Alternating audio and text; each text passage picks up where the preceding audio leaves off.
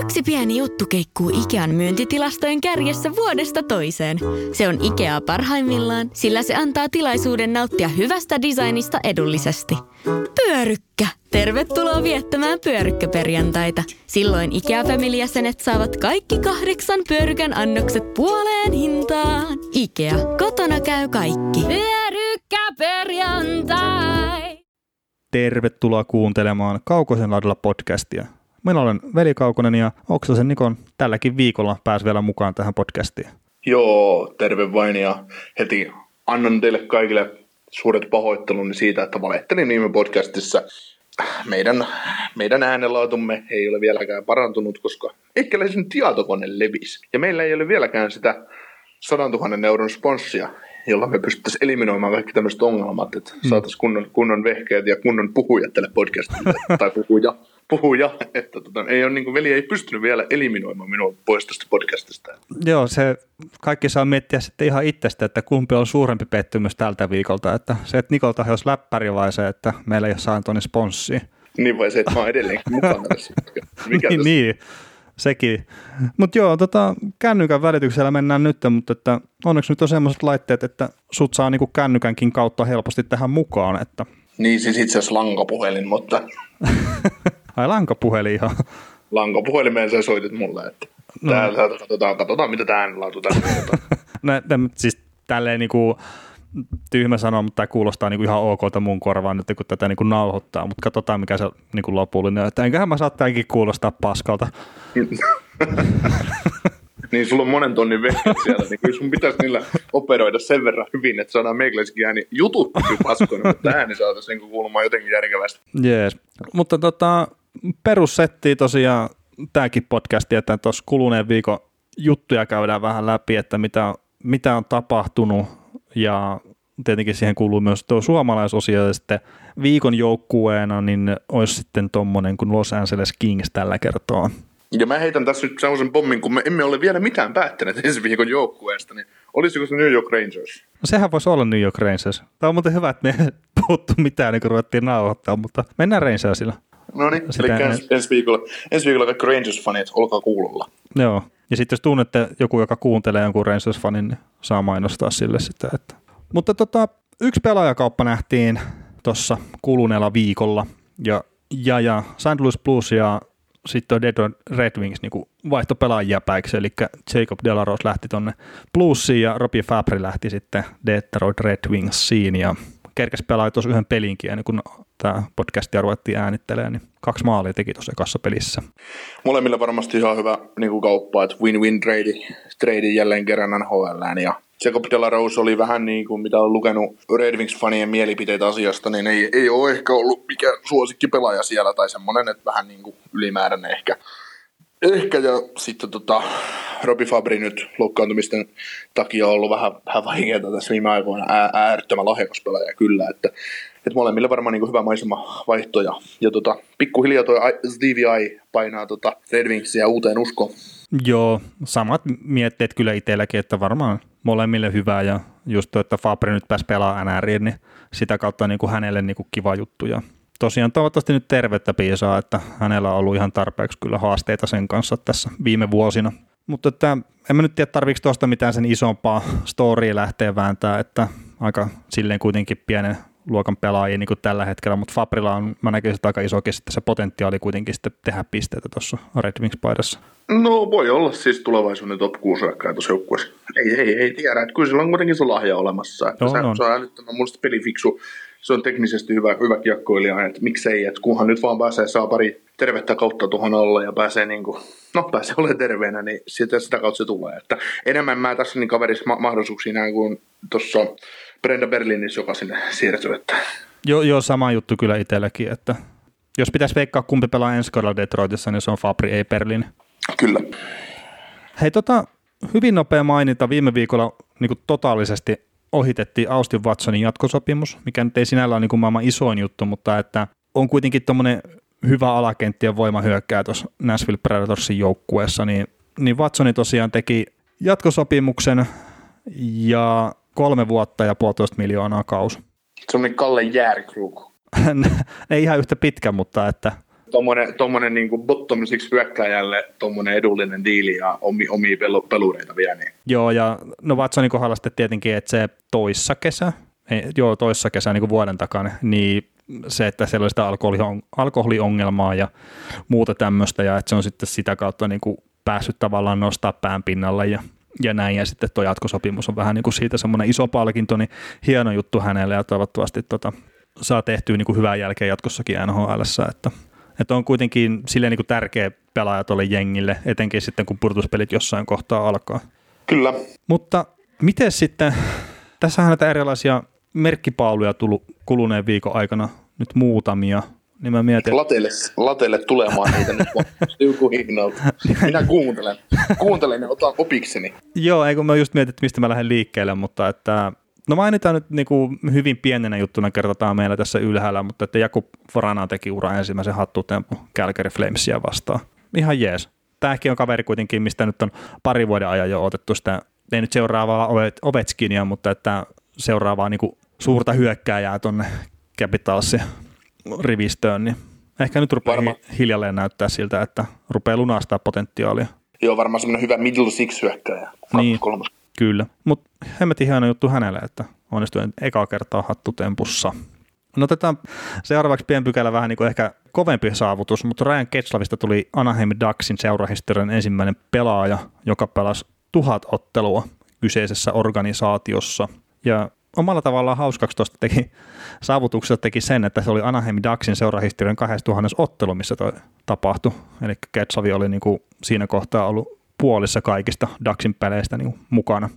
Ja, ja sitten näitä tämmöisiä, kun tietenkin jollain Montreal Canadiensilla jne, niin siellä ei voi olla semmoisia pelaajia, mitkä on ollut 50 prosentissa peleistä mukana, mutta niin Sanjose Sarksilla Patrick Marlo on ollut melkein 70 prosentissa seuran peleistä mukana, ja sitten Minnesota Wildilla niin toi Mikko Koivu semmoinen vajaa 68 prosenttia ollut seurahistorian peleistä mukana, niin nämä on sillä aika mittavia saavutuksia nyt, nyt vielä tässä kohtaa. Joo, joo ja niin kuin nämäkin prosentit on vaan laskussa. Että.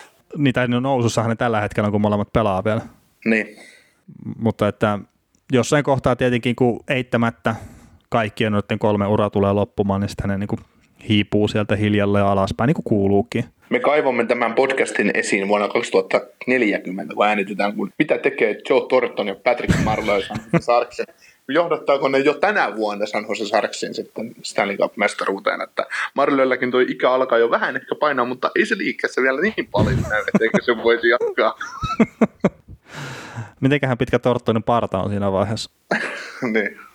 Se on muuten harmittavaa niin kuin viime kaudella, tai siis ei, niin kuin, ei harmittavaa, mutta että mä niin kuin ihan tarkoituksella otin se twiitin talteen, minkä, oliko se Evander Kane, köhän sen pisti, mutta että kun Joe Torttoni veti parran pois viime kauden alussa, ja sitten siinä on se teksti jotenkin, että something special about to start tai joku tämmöinen, niin mä niin kuin otin sen sille, että jos Sarks olisi päässyt niin kuin nostelemaan sitä kappiin, niin olisi ollut silleen, niin kuin, että tästä se lähti tämä spesiaalimatka ja että se päättyi niin kuin siihen, että ne nostaa Stanley Cupia, mutta että siellä oli St. Louis Plus vähän eri mieltä asiasta. Mutta hei, tota, pysytään nyt, kerta sä mainitsit Patrick Marloon, niin heitetään nyt siitä se, että herra niin pelasi 800 ottelun peräkkäin NHL ja, ja, ja kuudes NHL-pelaaja, joka on pystynyt noinkin pitkän peliputken pelaamaan NHL-historiassa. Ja sitten noista niin aktiivipelaajista, niin Keith Jandella on enemmän niin peräkkäisiä pelejä. Sillä oli 812 silloin, kun toi, toi tota Marlon 800 peli tuli. Joo, mikä se Collianon putki oli? 830 ja jotakin. Katsotaan, mä on tuo linkki tuossa, niin jos se aukeaa nopeasti, niin sitä mä voin kertoa se. Joo, tässä on 830 oli Goglianon putki. Kuinka monta sinä niistä peleistä näit? Hyvä kysymys. Mä katsoin, 400. Mä en niin ulkomuistista tuossa osaa sanoa, että paljonko se pelasi niin Anaheimissa ylipäätään, mutta mä katsoin, niin kuin monta vuotta mä katsoin joka ikisen Daxin peliä, mutta että nyt tuossa niin pari viime vuoden aikana mä oon vähän hellittänyt sen suhteen, että... Niin vaan 80. no ei nyt ihan, mutta että siis sanotaan, että no viime kausi oli semmoinen, että mä oon katsonut varmaan edes puolia, että se oli niin puuduttavaa se homma, mutta että sitten oli niin kuin silleen, että jos niin kuin 60 peliä katsotaan jotakin, niin mutta et, siis, kyllä mä niin varmaan pääosan sen peleistä DAX-historiasta katoin kuitenkin. Ja sitten jos näitä pelihommia menee vielä niin kuin lisää läpi, niin tästä nyt saattaa saada jotain juttuakin aikaa, mutta Zeno Chara pelasi 1500 ottelun ja oli 21. pelaaja NHL historiassa, joka on pelannut 1500 matsia, ja sitten se oli kuudes puolustaja, joka on niinku pystynyt tässä.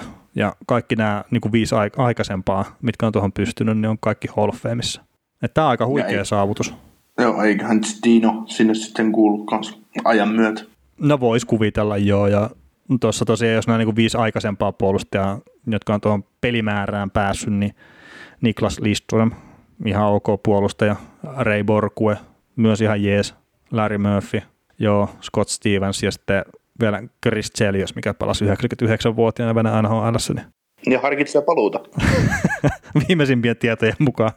Joo, ja oli muuten kolmas eurooppalainen pelaaja, joka pystyi myös pelaamaan 1500 matsia, että Lidas tosiaan, mikä jo mainitsi aikaisemmin, ja sitten Jaromir Jaagersetä on sitten pelannut sen 1733 peliä, ja mä en vielä niin laskisi sen varaa, että etteikö tulisi lisää. No, mä voin kertoa sulle, että ei ole tulossa.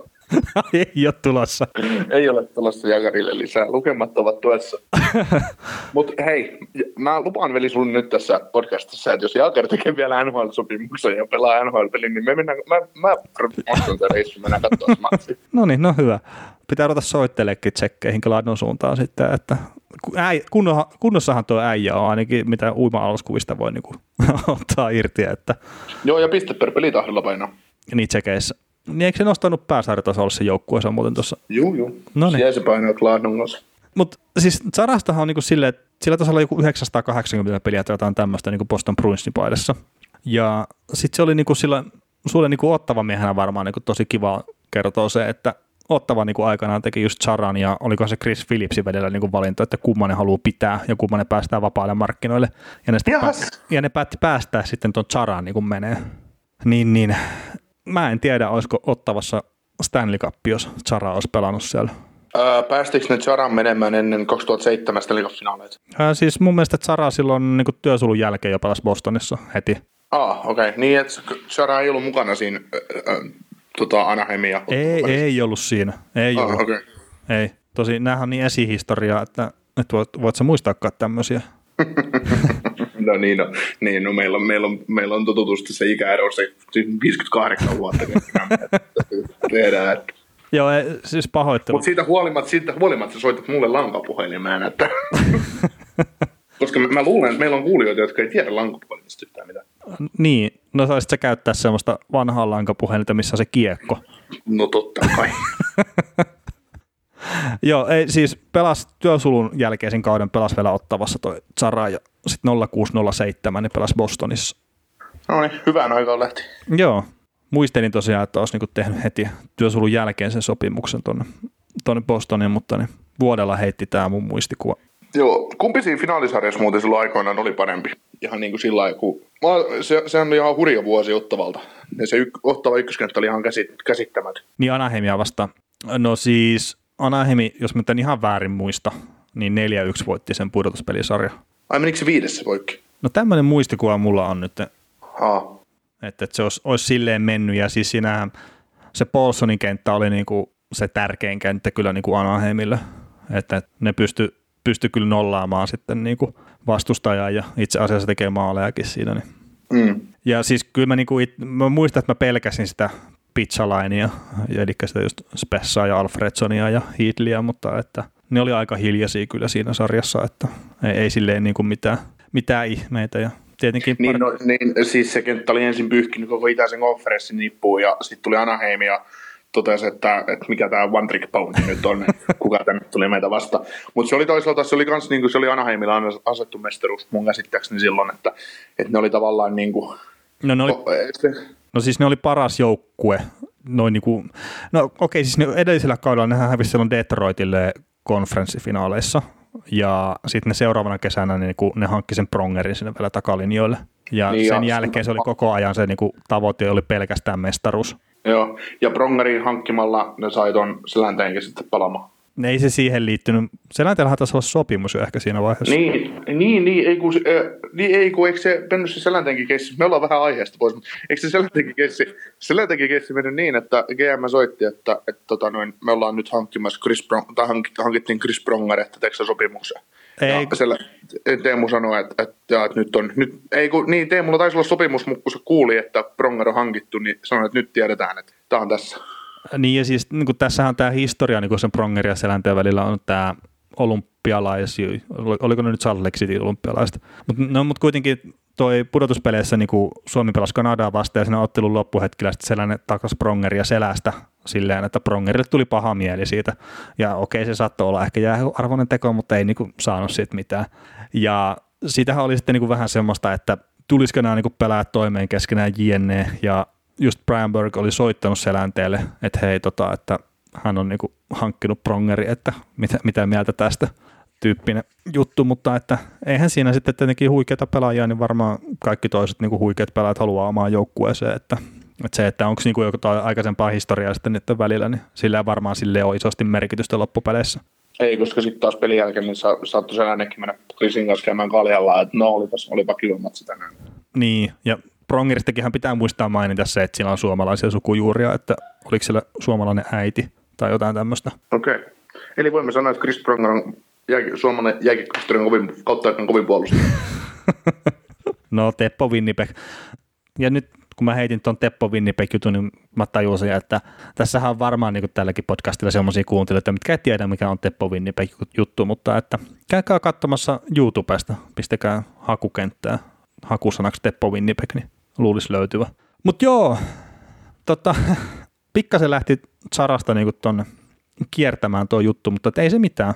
Huikea saavutus Saralle ja tosiaan Sarallakin tulee kohta puoliin tuhat peliä täyteen Brunssin paidassa, että hieno juttu sekin. Ja pitäisikö mainita, että Colorado Avalanche teki kuusi maalia kahdeksaan minuuttiin tuossa pari, pari yötä sitten Nashville Predatorsin verkkoon muistaakseni. Kuinka monta Donsko teki niistä? Niistä maaleista se ainakin yhden teki. Joo. Kun se taas se hattutempun kyllä sitten niin tehdä silleen, että ne ei osunut noihin maaleihin muuten. Paljon se peli päättyi? 8-5 vai? 8-5 se taisi olla jo. Joo, ja no tämä nyt oli niin kuin kolmas joukkue viimeisen 20 vuoteen, joka on tehnyt kuusi maalia niin kuin kahdeksan minuuttiin tai vähempää. Ja, ja, ja. No sitten mä löysin tämmöisen, tai en löytänyt, kun luin tuolta NHL lähettämästä sähköpostista, että nopein kuusi maalia, mikä on niin tehty NHL yhden joukkueen mm, toimesta, niin on tapahtunut 4 minuuttiin 24 sekuntiin, ja sen on tehnyt Colorado, Colorado kun toi Montreal Canadiens niin 6. päivä joulukuuta 1982 Hartford Whalersia vastaan. Ja mähän muistan tämän tosi hyvin, kun mä oon ollut kuitenkin semmoinen vähän rullun kahden kuukauden ikäinen jo, että, että on jäänyt mieleen, että 11-2 peli kyllä Montrealilla ja, ja kolmanteen erään tekikin Montreal noin maalit. Ja mun on pakko tämäkin sanoa, kerta mä katsoin tämän score niin tämmöinen kaveri kuin Doc Wickenheiser aloitti niin kuin maalinteon Montrealilta siinä kolmannessa erässä ja sitten tulee ne viisi maalia muuta, niin myös aika nopsaa, niin tämä Doc Wickenheiser on sitten Heili Wickenheiserin serkku. No niin. Eli tämmöinen pienet piirit on äh, niin kuin tuolla jääkiekossa. Erittäin. Joo, hei, mites New York Islandersin voittoputki päättyi Pittsburgh Penguinsin käsittelyssä. Eli kymmenen pääsivät ja 11 sitten niin jatkoajalla Penguins voitti 4-3. Sulla on triviaa tästä. No on tästäkin jo, jo triviaa, mutta mä, ennen kuin mä menen siihen, niin mä sanon, että hemmetin hieno, että Pittsburgh Penguins voitti tuon ottelun. Siis silleen, että ne pari aikaisempaa peliä, niin Penguins oli niinku tyyli laukonut sata kertaa vastustajamaalia kohti ja vastustaja oli käynyt laukoa kymmenen kertaa ja tehnyt kymmenen maalia ja Penguins oli sitten saanut yhden pisteen noista kahdesta aikaisemmasta pelistä ja tässä Islandersia vasta oli vähän niin vastaavaa, mutta ei ihan niin pahasti, mutta että onnistuvat tästä sitten taistelemaan jatkoaikavoittoja sitä kautta niin kuin mun mielestä ansaitut pisteet. Mutta se trivia, mistä sä mainitsit nopeasti, niin vuonna 82, silloin kun New York Islandersilla oli tämä 15 ottelun voittoputki, niin silloin sitten helmikuussa niin toi Pittsburgh Penguins oli se joukkue, joka sitten katkaisi sen voittoputken ja silloinkin Penguinsin voittonumerot oli 4-3. Mihin se kausi päättyykään? Ai niin Islandersilla, sehän päättyi mestaruuteen. Eli tämä niinku, voidaan sanoa, että mestaruus on sieltä taas tulossa Islandille.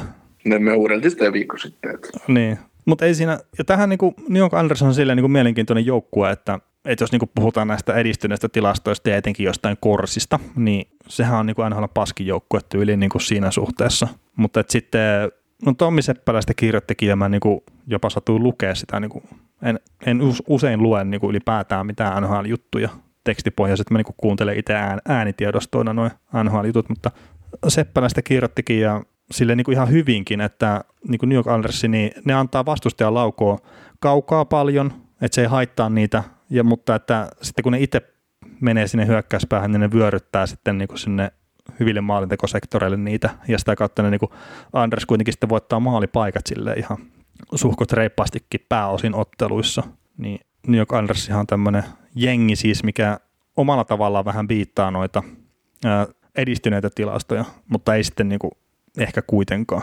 Niin, siinä on se, että, että tota, kun, se, kun joukkue on urinalla, niin se puolustaa keskustaa hyvin. Sitten kun tulee viimeistä vetoa, niin se blokataan, tai sitten se tulee maskia maalivahdille ja kaikki suorat laukaukset tulee kaukaa, niin maalivahti ottaa pois. Niin. Eli se, on niin kuin, se on sitä, mihin jokainen valmentaja tavallaan pyrkii. Niin, niin, niin, ja sitten, no tästäkin oli itse asiassa toisessa podcastissa niin kuin ihan hyvää keskustelua, just että kuinka moni valmentaja haluaa niin kuin peluttaa tämmöistä run and gun tyyppistä jääkiekkoa, eli pyrittäisiin niin kuin vaihtaa niitä maalipaikkoja vastustajan kanssa ja pyrittäisiin olla niin kuin tosi hyökkäysvoittoisia. Ja sitten vastaus on oikeasti että varmasti, että ei juurikaan kukaan kerta kaikki niin kuin tajuaa sen, että ö, pitämällä ne vastustajan maalipaikat vähissä, niin sä, sä todennäköisemmin voitat pelejä kuin just sillä, että sä lähdet niin kuin päättömästi hyökkäämään. Sitten, että vaikka sillä saisi itse maalipaikkoja. Ja itse asiassa Islandersihan kokeili tätä Duckwetin alaisuudessa. Huonoin tuloksen. Niin huonoin tuloksia. Ja se, niin kuin mikä on just mielenkiintoista, että maalivahit oli silloin niin kuin se syntipukki. Tai ainakin mä luin itse tämmöistä juttua, että maalivahdit on huonoja ja sen takia Islanders ei pärjää, mutta että nyt siellä tosiaan se Kreissi on edelleenkin sieltä jäljellä ja pelaa aika hyvillä tilastoilla nyt just tällä hetkellä. Niin, pelannut jo kaksi kautta, toista kautta putkea. Niin, ja nyt no lauantai-iltaan mennään, mä en tiedä, enkä välttämättä haluakaan tietää, että mikä on tuo lopputulos Panthersia vastaan, mutta kahden erän jälkeen oli niin nollapeli Kreissilla vielä hyppysissä, että, että ei siinä. Mutta hei, tota, meidän piti, tai puhuttiin itse asiassa siitä, että hypättäisiin niinku suomalaisiin tästä Islandersista, mutta niin otetaan nopeasti tuo Milan Lusitsin pelikielto tähän väliin vielä, niin kun mennään suomalaisiin. Niin Lusits tosiaan sai kahden ottelun pelikielon, ja tämä ei ole ensimmäinen NHL kyllä tällä kaudella, että Adam Lauri sai myös niin kahden ottelun pelikielon aikaisemmin, mikä me käsittelemättä. Mutta siis Cole Sherwood kävi napauttaa David Rittihiä sormille tuossa vihelyksen jälkeen ja Milalusit sitten tempas siitä suoraan turpaan tota Serwoodia ja siitä sait on kahden pelin pelikielon, niin mitä mieltä sä oot niinku tosta? Että oliko se no, oikeutettu teko, oliko liian kova rangaistus? No tota, mä en tiedä, siis oma maali, maalivahti täytyy aina pystyä puolustamaan, mutta ei sun välttämättä lättyyn tarvitse vetää. Että ottaisi niskasta niskavilloista kiinni ja siirtäisi sivuunsa siitä, että no niin, että no niin, kamoa jätkää, me selvetti. Ja kun, no siis tossakinhan on just se, niin itse asiassa mä taisin sanoa, että vihelyksen jälkeen, mutta että ei siinä tainnut tulla sitä vihelystä edes vielä, kun se kävi vielä tökkää sitä, sitä maalivahtia, mutta että kun siis noitahan tapahtuu niin kuin käytännössä joka pelissä, että mennään vähän myöhässä niin tökkää vielä sitä kiekkoa jenne. Ja useimmiten sitä seuraa se, että ottaa vähän riveleistä kiinni ja ehkä hierotaan hikistä hanskaa enää jenne ja that's it. Mutta että nyt sitten Lusit päätti jostain syystä niin vetää nepparin tuossa suoraan. Et mä, mä en niin sano sitä, että sitä omaa maalivahtia pitäisi puolustaa ja tehdä selväksi, että sinne ei mennä, mutta että se miten se tehdään, niin mun mielestä toimi niin meni sen yli. Joo, Joo, ja siis kun kaikki hyökkääjät sen tietää, varsinkin neloskentä hyökkäjät tietää sen, että se on helpoin tapa päästä vastustajan ihon alle, kun menee vähän, vähän maalivahtia kiusaamaan. Että joskushan siitä ei ole sanottu jäähyjä siitä huitomisesta, mutta nykyään siitä näkee aika useinkin, että kun sinne mennään oikeasti jälkijunassa, niin sitten tulee kaksi minuuttia huitomisesta. Että Joo, ja Servud oli saamassa jäähyn siitä. Ah, okei. Okay. Että sekin vielä, niin kuin, että, että jos Lusic ei olisi mennyt mitään hölmöille siinä, niin Gälkeri olisi päässyt ylivoimalle, mutta että nyt ne taisi päätyä, päätyä sitten lopulta niin kuin alivoimalle siinä tilanteessa. Joo. Mutta että noin sekin sitten, no joku vertaus mä kuulin siitä, että sitä niin kuin verrattiin vähän tähän Pertutsin tapaukseen, että kun vedettiin nepparin kaveria ja sitten kaadutaan päälle, että siinä on niin kuin ne loukkaantumisriskit isot, mutta että en mä nyt välttämättä itse lähtisi niin kuin siihen vertaa sitä ja just, että minkä takia mä pidän sitä niin kuin liioteltuna sitä tekoa, mutta että no Lusitsa nyt sen pelikietos on niin kuin kärsinyt ja varmaan sitä kautta niin kuin kaikki on ok, mutta että mun mielestä se oli niin kuin ihan ansaittu rangaistus, että, että olisi voinut jättää tekemättä ja just tosiaan niin kuin mennä vaikka nuolemaan sen nenää niin kuin Marsin olisi tehnyt. Juu, siis nämä on semmoisia juttuja just, että kato, aina puhutaan NHL, NHL pääkohdistuneista taklauksista ja avojääpommeista ja kovista taklauksista ja tappeluista ja kaikesta muusta, että kaikki pitäisi kieltää. Niin tota, kovat taklaukset kuuluu jääkiekkoon koska se, sun täytyy antaa fyysistä pelotetta vastustajalle. Mm. Se on helppo tapa taklata puhtaasti kovaa. Sillä että kaverit menevät ilman pihalle saakeli, niin se ei, sen ei tee mieli mennä sinne rahoon enää. Ja se tietää, että, että, että tässä on työ, tässä täytyy tehdä jotain ekstraa, jos se mennään mennä pakista ohi tai jotain muuta. Sama niin kuin tappelut. Mun mielestä tappelut on ihan fine siinä vaiheessa, kun sä tulet kentälle. Ja tota, no, tai Domi tule kentälle, kun meidän tähteä taklataan. Niin tota, no, ei ihan semmoista meininkiä ehkä, mutta just se, että et siinä vaiheessa, kun se on molemmille fine, molemmat lähtee, että ok, mennään, niin that's it. Ja se on niiden pelaajien välinen juttu. Joku on tapeltu, niin molemmat istuu tosiaan takaisin. Niin, niin se on ihan fine. Mutta sitten tämmöiset keissit, tai just niin kuin päähän näitäkin taklauksia tulee, niin sille ei vaan voi mitään, kun välillä tulee kova taklaus, tai semmoinen, että se tulee kaarataklaa jotain Tyler. Niin eihän sille niin kuin kyykkynkö kaverin kaara täytyisi mennä niin kuin tämmöisessä tilanteessa, niin tämä on nyt käristetty, niin, niin. kun pieni kokoinen isokoinen pelaaja. Sä taklaat kovaa, niin sun olkapää voi osua vahingossa päähän, etkä sä sitä niin tarkoita. Mutta sitten on ollut välillä niitä headsottereitakin, että menee oikeasti vetää kyynärpäärellä suoraan leukaperiin. Niin kyllä. Et, et, mikä on, niinku, mikä on niinku häijyä, mikä on niinku sairasta. Miksi sä menet niinku, yrität oikein loukkaannuttaa toisen kaverin. Niin tässä on just se, että tota, kun loputtomasti asioita ei voida, voida kieltää, mutta sitten tämmöiset temput, niin kuin just Lusitsin kaltaiset niin kuin, tämmöiset turhat niin kuin sikailut, niin ne täytyisi niin kuin jättää pois. Että ihmiset, pelaajat täytyisi sen verran kunnioittaa toisiaan, että ei niin kuin, vaikka mikä se hermotilanne olisikin, niin jättäisi lyömättä. Tai jos sä näet, että kaveri on niin kuin pää alhaalla laidas, rintamasuunta kohti pleksiä, niin älä vedä numeroihin. Et, et just semmosia, että että tota, et semmoiset täytyisi niinku pelaajia jättää pois, ja kun siihen ei auta mikään rangaistus. Se on ihan sama saksa sitten 80 peli pelikieltoa. Kun se täytyisi olla tuo pääkopassa se järki siinä hommassa. Että ne on niinku järjellä selitettäviä juttuja. Vahingoille ei voi mitään. Niin Kovaa vai... täytyy saada pelata. Joo, joo, ja siis mä oon niinku samaa mieltä tuosta kovaa, niinku, ja pitääkin pelata. Että et, ei nyt tässä mitään niinku taitoluistelua kuitenkaan harrasteta. Mutta sitten mutta mä, mä, mä niin kuin itse uskon enemmän siihen, että just niin kuin ohjataan sitä pelaajien käyttäytymistä just niiden niin kuin pelirangaistusten kautta kertaa siinä vaiheessa, kun se rupeaa rokottaa noiden lompakkoa, kun ne menettää kuitenkin palkkaa siitä, niin mä uskon, että silloin enemmän merkitystä kuin sillä, että sit sulla olisi niin kuin joku tappelia kokoonpanossa, mikä sitten tulisi niin kuin sanomaan hyy, hyy, älä tee noin, tai meillä sua turpaa. Ja sitten kun se oli pahimmillaan, se oli sitä vielä, että oli niitä tappelijoita, mitkä tappeli vaan keskenään, sitten jos oli tapahtunut matsissa jotakin. Eli siellä sai sikailla ihan rauhassa, mutta sitten tappeli tappeli keskenään ja se oli olevina niin kuin that's fine. Ja, niin käytiin kostamaan toisen joukkojen tappelijalle se, että taklasit meidän tähteen.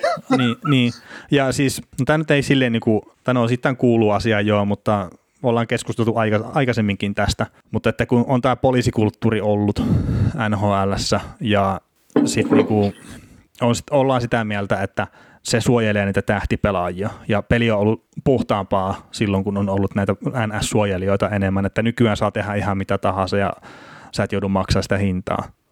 Siis sehän on vittu puoli rikollista se peli joskus 80-luvulla tai 90-luvulla. Niin. Et, et siellä on sikaltu paljon enemmän kuin tänä päivänä NHL. Ja sitä ihan mm. turha kenenkään kiistää. Niin. Ja siis voin, voin kuvitella, kuinka paljon joku Kretski tai Lemieux ja Jaakarit ja kumppanit, niin kuinka paljon niillä on ollut mustelmia jaloissa ja käsissä ja kaikki alkoi saanut mailasta. Niin. Ja, just ja niin, just, ja, niin, ja sitten sit kuulee, sit kuulee niitä vanhoja tarinoita esimerkiksi NFL puolelta, kun kaverit oksentaa verta, niin valmentaja kysyy, että paljonko oksentaa, ja nyt takaisin jäädessä kentälle. Oksentaako se paljon? No haittaako se pelaamista? Ei haittaa, no kentälle. No niin, niin ja siis, mutta toi niinku, että ne päävammat pitäisi ottaa vakavasti siellä. Ja se, että NHL-organisaationa vielä niinku, vaikenee kuoliaksi jonkun CTEn, niin se on vaan niinku typerää. Mm. Että jos NFL on tunnustanut sen, että nämä nyt saattaa olla kesken, keskenään jotain tekemistä, niin se, että NHL, niin kuin, että no ei, ei se jääkiekossa ei tapahdu näin. ei, tämä on niin kovien jätkien peli, että nä, näiden, näiden pääkopat ei hajoa, kun se sitä vähän tautaa. Ja just se, niin että jos sä tappelet ja näin, niin sitten jos ei niin tuu tyrmätyksi, niin no olisiko niin parempi, että siinä olisi joku vähän nyrkkeilyn tasoinen niin systeemi, että sä et saa niin oikeasti mennä pelaamaan niin tiettyä aikaa. Että ollaan, niin kuin vedetään oikeasti varman päälle. Että ei sitä tappelua tarvitse ottaa sitä niin kuin pelistä pois niin kuin silleen, mutta sitten jos sattuu jotain, niin sitten pitäisi olla niinku riittävät varmuustoimet siihen, että se pelaaja ei palaa pelin liian aikaisin. Puhuttiinko missään vaiheessa tätä, tätä nyrkkeilyhommaa läpi? Ei, ei puhuttu. Meillä oli, niin kuin viime viikolla oli silleen aihiona, niin kuin, että tätä voisi vois keskustella, mutta nyt kun oli tämmöinen sopiva hetki ja muisti asian, niin ajattelin ottaa esiin. No joo, no tässä on just se, että no, sulla on ne tarkemmat speksit siellä, mutta niin nyrkkeilyssä on se just se, oliko se, että jos sut tyrmätään, niin sun täytyy 60, 90 päivää olla pois kehästä tai Joo, jotain. joo, muistaakseni näin. Niin, jotain, jotain tämmöistä. Niin. Sitten siitä oli Daniel Karsilla heitti sitä, että joo, että miksei jääkiekossa voi olla sama juttu. No, mutta se on vähän eri. Jääkiekkoille pelaa jääkiekko, nyrkkeilijät tappaa toisiaan päähän jatkuvasti. Et, se on, niinku, se on, ne, on, ne on eri maailma sitten taas. Että tota, siis tappeluita on kuitenkin prosentuaalisesti aika vähän. On, on, on, ja, mutta että kun siis jääkiekossa tulee, niin pääkoppa ottaa iskua niin kuin muussakin kuin siinä, että sua hakataan päähän. Kyllä, kyllä. Että tavallaan se jokainen taklaus, niin se voi olla, että, että vaikka se ei välttämättä asu päähänkään, niin se saattaa olla silleen niin kuin se viimeinen. Et muistaakseni nyt esimerkiksi Mark Savardilla, niin se viimeisin taklaus, mikä häneen osui, niin siinä ei niin kuin silleen ollut mitään, jos en nyt ihan väärin muista sitä. Mutta Joo. se kuitenkin vaan hänen tilassaan se oli niin kuin liikaa. Mutta tämähän on niin kuin semmoinen keskustelu, mitä niin kuin voisi käydä vaikka kuinka pitkälle ja näin, mutta että loppupeleissähän kaikki lähtee niin pelaajien keskinäisestä kunnioituksesta. Ja mä sanoisin, että se on tällä hetkellä paremmalla tasolla kuin mitä se on ollut aikaisemmin. On, on, ja se menee puhtaammaksi koko ajan. No niin. Ei, ei, ei, niin kuin, ja voi olla niin, että vastut, vastapuolen pelaaja on vaan niin hyvä, että sä pystyt taklaamaan sitä. No on, on, ja sitten tietenkin tuo vauhti nousee ja kaikkea muuta, niin, niin se vaikuttaa noihin asioihin. Niin, niin. On, pelaajat on niin nopeita ja taidokkaita pelaamaan, että sä et, vaikka sä kuin hakisit taklausta, niin sä et välttämättä osu. Mm, niin kyllä. Niin. Mutta ei tota, meidän piti olevinaan siirtyä suomalaisiin seuraavaksi, mutta sitten mä nyt just selailin tätä meidän listaa läpi ja meillähän nämä muutamat loukkaantumisetkin tässä, niin, niin, niin ehkä me käydään ne ennen kuin mennään suomalaisiin, niin se on silleen niin kuin enemmän si- si- siihen suuntaan sitten kuin mitä ollaan normaalisti käyty, mutta Patrick Hörnqvist Pittsburgh Penguinsin laitahyökkääjänä, niin, niin alavartalon vamman takia loukkaantuneiden listalle ja ei pitäisi olla nyt mikään tämmöinen day-to-day juttu, että vähän pitemmän aikaa kuulemma sivussa. Iso menetys Penguinsin hyökkäykselle. No ilman muuta, että varmaan ylivoiman yksi tärkeimmistä pelaajista. Vittumainen maalieduspelaaja. Oman elämänsä Thomas Holmström. no niin, En tiedä, en, en tiedä yhdistääkö pelaajia mikään muu kuin sama kansala- kansallisuus. no joo, ja molemmat on ostanut tai vuokrannut paikan sitä maaliedustalta, että, mutta ei nyt varmaan muuten sitten pelityyliltään isosti. Mutta no, toivottavasti nyt ei ole niinku isossa kuvassa niinku kautta vaarantava juttu. Että, että näistä hirveän vähän tulee niinku mitään infoa, infoa perille, mutta että, että kuitenkin alavartalovamman takia ja pitemmän aikaa poissa, niin toivottavasti kuitenkin pääsee tuossa niinku hyvissä ajoin takaisin kentille, että sitten jos Pingvins menee pudotuspeleihin, niin on siellä sitten täydessä iskussa. Ja otetaan seuraavaksi toi John Klingberg loukkaantuminen, niin sun suosikkipuolustaja. Ehdotan. Niin ainakin, Mulla on semmoinen, mulla on semmoinen kahden miehen halpe. ku- kumpi on ykköstähti? Uh, kyllä Jake Gardiner voittaa tämän tilaston siltä vielä. Klingberg on tehty, pystynyt sentään jotain järkevää tekemään, mutta joskus. Mut, tai mä tykkäsin John Klingbergistä joskus. Sitten sitä ruvettiin hypettää liikaa. Ei välttämättä. Tai sitä hypetettiin silloin, kun sitä ei tarvitsisi hypettää. Joo. No mutta kuitenkin Klingberg nyt tää minimissään kaksi viikkoa on niinku sivussa. Mutta sitten oli käynyt tuossa magneettikuvissa ja, ja, ja ei, niinku, ei ollut niin pahaa kuin mitä oli varmaan pelätty, mutta että kahdesta, no, kahdesta neljä viikkoa niinku jo sivussa ja alavartalovammaa, että siellä nyt on sitten varmaan suomalaisille lisää roolia tiedossa puolustuksessa, vai? No, totta kai, että kun miettii, että muutenkin joku nimeltä mainitsematon Esa Lidl pelaa siellä yli puolen tunnin peliaikaa, vaikka on ihan siis surkea puolustaja, niin, niin tota, voisi kuvitella, että se taas määrät lisääntyy. Joo. Hei, pidä kiinni tuosta Esa Lindelistä. Nämä olisi pitänyt käydä toisessa järjestyksessä nämä loukkaantumiset, mutta hyvin nopeasti Brian Lidle sai Nick Eilersin lämärin päähän. On nyt ollut sivussa peleistä eikä tiedä milloin palaa, mutta että kärsii muun muassa aivoverenvuodosta. No tuskin pelaa tällä kaudella. No, no joo, ja sitten just, että mikä se on se koko loppuelämän tilanne. Tai no siis tuskin niin loppuelämä on niin kuin silleen vaarassa, mutta että niin kuin jääkeikon suhteen, niin, niin, niin saattaa olla vähän niin ja näin, mutta että toivottavasti kaikki menee hyvin ja tietenkin mulla on itsellä niin kuin ollut tässä lähipiirissä semmoinen tapaus just, että on niin kuin sa- saanut päähän iskua läheinen ihminen ja sitä ei ole sitten sairaalassa huomattu sitä aivoverenvuotoa ja sillä oli sitten kohtalokkaat seuraukset, mutta että onneksi Littlen kohdalla niin kuin huomasivat sen, että, että se on, se on niin kuin helpompi hoitaa sitten siinä kohtaa. Joo, eikö se ole kolme tuntia? No joo, siis munkin, tapauksesta tavallaan. Niin, niin, että siis Littlehän on niin kuin käynyt oma silleen niin kuin hyvä tuuri kyllä tuossa. Tai niin, hyvä tuuri siinä, että on käynyt huono tuuri. Mutta tämäkin varmaan on sitten, että kun on, on niin kuin ammattiurheilijat ja sitten miljoonia dollareita kiinni pelaajissa, niin ne katsotaan vähän eri tavalla kuin tavan pulliaisilla. No juu, ja sitten siinä on se, että jos sä saat lämärin päähän treenissä, niin siellä on lääkä, lääkärit hallilla jo, niin mm. siellä katsotaan kaikki asiat, että mitä tässä voi olla, ja viedään, viedään sairaalaan, jos tarve on, ja, ja tässä tapauksessa oli varmasti tarve. Että, niin, niin kyllä. kyllä. Että, että, tota, ja on, onko muuten sairaalassa edelleen? Nyt en ole viimeisintä tietoa katsonut, mutta että silloin, no perjantaina mä tota katoin, niin silloin se oli vielä. No, eipähän tarvitse Patrick Lainen Brian Littlingen pelailla. Joo, joo. Mutta joo, siis tuosta nyt ei vittiäisi mitään, mitään vitsiä vääntää sitten kyllä tai mitään muutakaan, että silleen niin kuin vakava juttu. Ja, ja, ja. Mutta että jos niin kuin tuohon Klingbergiin, Klingbergin kautta sinne Esa Lindeliin palaa, palailee sitten, että hypätään sitä kautta niin kuin suomalaisiin, niin meillä on nyt niin kuin tämän viikon keskustelun kautta vähän niin kuin yksi kohta tässä suomalaisissa, niin kuin, että saako suomalaisia kritisoida, ja tähän liittyy niin kuin tämä jatkoajan kolumni, mikä tuli, ja sitten siitä tullut tämmöinen pieni, no mä nyt on kirjoittanut somekiihkoilu, mutta että ehkä somekirjoittelu voisi olla parempi, niin mitä mieltä sä oot niin siitä, että saako suomalaisia pelaajia kritisoida Suomessa? No siis totta kai, kyllä mun mielestä kuuluu kunnollakin antaa raippaa, jos tota, jos tota, tota, tota, aihetta siihen on, mutta sitten vaan, että juttu on se, että miss, millaista pelaajaa on syytä kritisoida. No mä sanoisin itse niin, että ei ole, niinku, ei ole semmoista pelaajaa, mitä ei saisi kritisoida, jos ei ole niinku aihetta. Että et, totta kai niinku kaikista varmasti löytää kritisoitavaa, jos niin haluaa. Mm. Mutta mitenkäs sitten, no mun täytyy tunnustaa, että mä en sun juttuhistoriaa niinku tunne silleen sataprosenttisesti, mutta sittenhän jos sä niin kirjoitat suomalaisesta pelaajasta jonkun kritisoivan jutun, ja etenkin jos on niin kuin tyyliin Patrick Laine tai Mikael Granut aikaisemmin tai Teemu Selänne, jne, ketkä nyt on ollut milloinkin näitä suurimpia nimiä, nyt ehkä Kaapo Kakko voisi olla semmoinen, niin jos sä kirjoitat siitä jonkun kriittissävytteisen jutun, on se mistä tahansa kulmasta kirjoitettu, niin siitähän tulee ihan varmasti se vastareaktio jollain tasolla. Mutta mä uskon myös sitten siihen, että että tämä on niinku semmoinen äänekäs vähemmistö niinku vähän kaikessa, etenkin tässä somepöhinässä. Niin semmoinen hyvin äänekäs vähemmistö pitää hirveätä meteliä joistain asioista, ja se saattaa olla sitten osittain jopa ehkä joidenkin toimittajienkin vetämään juttua. Niin oletko tästä niinku samaa mieltä? No kyllä se yleensä voi mennä hyvinkin pitkälti niin, että siellä, niinku, siellä niinku ruvetaan tekemään kärpäisestä härkästä. Että ja etenkin jossain suomalaisessa jääkekomediassa, suomalaisessa NHL-jääkekomediassa, että että tota, et niinku, ja sitten sit monessa tapauksessa sitten taas suututaan siitä, että jos kritisoidaan. Ja sitten suututaan myös siitä, jos kehutaan liikaa. Mm, että mikä on hyvä.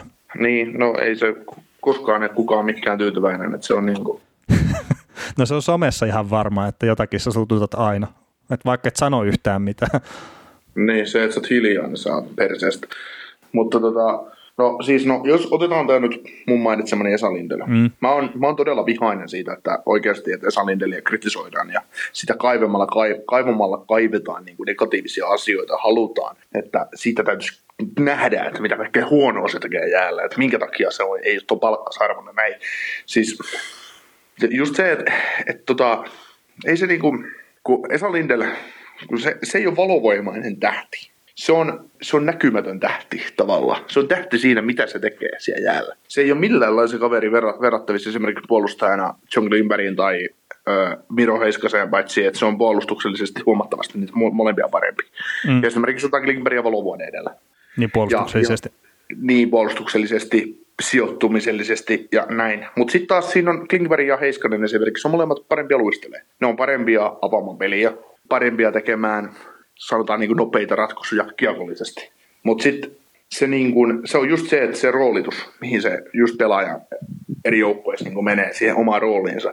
Että se rooli, missä Esa Lindel on esimerkiksi Dallas Starsissa, minkä takia se saa pelata puoli tuntia per peli, mm.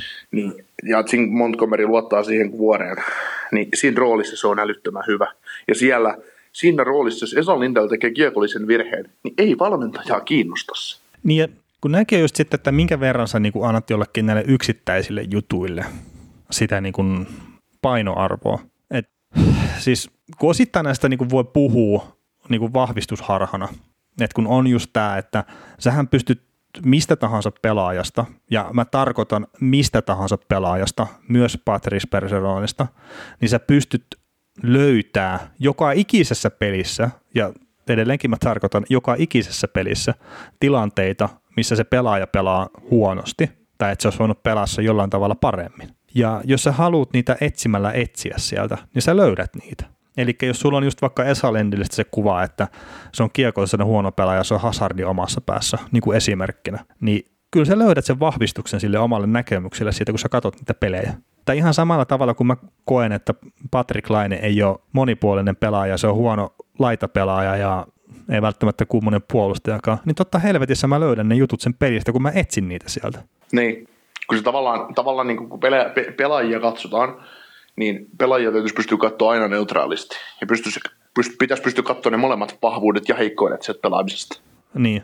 Ja, ja tota, siinä niin kuin se just jossain Esa Lindelikin kohdalla, niin siinäkin tapahtuu se, että et, et, niin se posi ja nekan suhde, että se tekee enemmän posia kuin nekaa siellä jäällä, niin sen takia se pelaa niin paljon.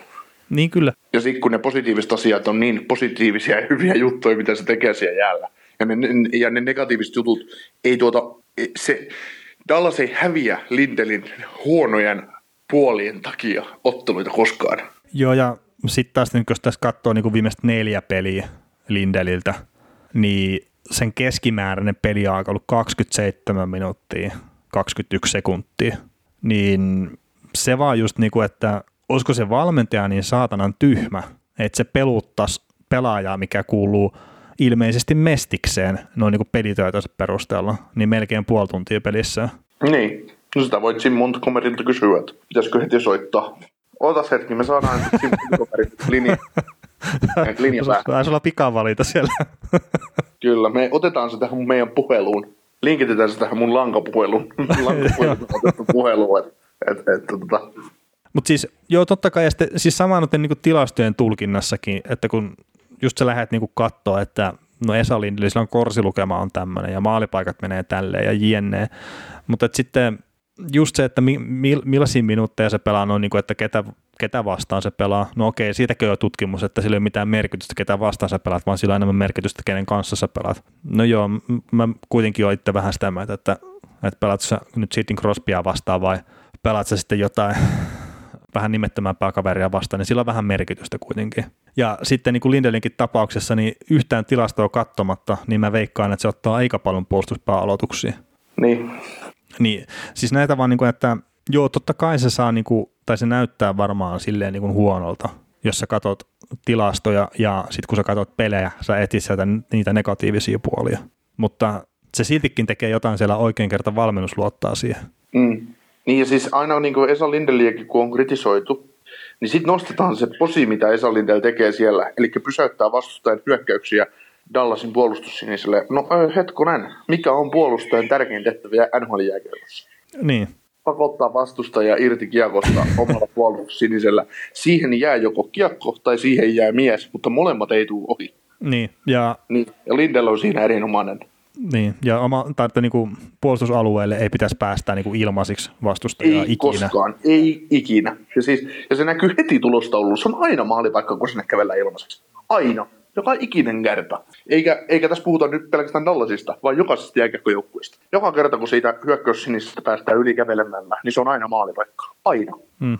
Ja siis... tai, se, tai se suora hyökkäys ei välttämättä johda maalipaikkaan, mutta se johtaa se hyökkäysalueelle meno se zone and rush, se johtaa jossain vaiheessa maalipaikkoon, niin, mutta yleensä suorassa hyökkäyksessä. Kyllä, ja sitten niin toikin, että niin hyökkäysalueelle tuleminen, niin se, että jos sä pääset kulettaa kiekon hyökkäysalueelle, niin se on aina vaarallisempaa kuin se, että jos sä menet dumpan chasein kautta sinne. että se, se on niin todennäköisempi maalipaikka ja se on todennäköisempi maali, jos sä pääset kulettaa kiekon hyökkäysalueelle. Mm, niin, että se se on sitä just, ja sitten just aina puhutaan Lindelinistä plussista, se osaa ton homman ja se osaa sijoittua puolustusalueella oikein. Eli kaksi tärkeintä asiaa, mitä pokilta vaaditaan pelissä. Ja se on siinä ihan eliitti. Mä nyt otan vielä niin yhden kulman tähän niin suomalaisten kritisoimiseen esiin, ja mä niin kuin lainaan tässä Kasperi Kunnaksen twiittiä, mikä ei millään tavalla liity tähän asiaan, vaan se oli itse asiassa EHT liittyvä twiitti, mutta se oli laittanut ja niin kuin sille, että nykyään mediassa lauotaan enemmän ja toimitetaan vähemmän. Niin toi on niin kuin silleen mielenkiintoinen, että, että jotenkin just semmoinen niin jotenkin jääkeikkokeskustelussa niin kuin tuntuu se, että halutaan, niin kuin, että vaikka se ei ole edes kolumni, niin halutaan tuoda joku oma näkökulma esiin niin kuin aina asioista. Ja sitten sieltä saattaa jäädä se semmoinen niin toimituksellinen työ, että ei oteta ne kaikkia näkökulmia huomioon siinä asiassa. Saat se niin halutaan, halu, halutaan vaan nostaa oma näkökulma esiin. Äh, niin, että, että vaikka se onkin sitten artikkeli. Toki artikkelin voi niinku kirjoittaa vain yhdestä kulmasta, mutta sitten just se, että sen sijaan, että joku toinen toimittaja sitten olisi silleen, että vittu mitä paskaa, niin se voisi ehkä kirjoittaa oman perusteluartikkelista siihen perään, niin kuin, että miksi tämä ei välttämättä ole näin. Ja no muutenkin mua niin kuin somessa niin kuin itse ottaa päähän se, minkä takia mä välttämättä aina hirveän aktiivinen oo siellä, niin että on mikä tahansa juttu, minkä niin kuin tekee, niin sit jengillä on just näitä niin kuin yhden lauseen nollaavia juttuja ilman mitään perusteluja. Ja okei, no Twitteri itsessään niin kuin suuntaa siihen kertaan, siellä ei ole merkkejä älyttömästi käytössä JNE, mutta että tämä niin kuin some itsessään tylsistyttää keskustelukulttuuria ihan älyttömästi, kun se ohjaa siihen tietynlaiseen kommunikointiin, mihin ei välttämättä vaadita sitten mitään perusteluita. Mutta tota, pitäisikö meidän jatkaa tästä eteenpäin jotenkin? Jatketaan. Just mietin, että mistä me lähdetään liikkeelle, kun näitä, näitä loukkaantumisia on jonkun verran. Ja... No se, että Ville Heinolla lähti lukkoon, mitä mieltä? Ihan oikea paikka sillä, että jos, jos ei ole NHL niin peliaikaa tarjolla ja sit, taisi olla aika selkeää, että niin hyvän silleen niin kuin startin kuin ottikin kauteen, niin ei vielä ihan ehkä, no mä en tiedä taso riitä, mutta että olisiko sitten, että tarvitsee voimaa lisää ja näin, niin, niin, niin mieluummin Suomeen pelailee ja ehkä treenailee vähän laadukkaammin kuin sitten tuolla AHL, että, että mä näkisin hyvänä ratkaisuna Heinolan kannalta tuon. Joo, ilman muuta. Tietysti totta kai niin kuin vuodet pois Amerikassakin kehittää, mutta kyllä se, se, nyt se pääsee ihan varmasti isoille minuuteille lukkoon ja pääsee tekemään pisteitä ja pelaamaan omaa peliään tänne. Niin. Mm. Mikä siinä? Nyt saa maistaa NHL, NHL-karkkia ja reenaa taas kovemmin ensi vuonna ottaa sitten sen top 4 pakin paikan siitä joukkueesta. Kyllä. Jätetään pari ö, debyyttiä, mitä on suomalaiset tehnyt, eli Eetu Luostarinen teki torstai- ja perjantain välisenä yönä NHL-debyytin New York Rangersia vastaan.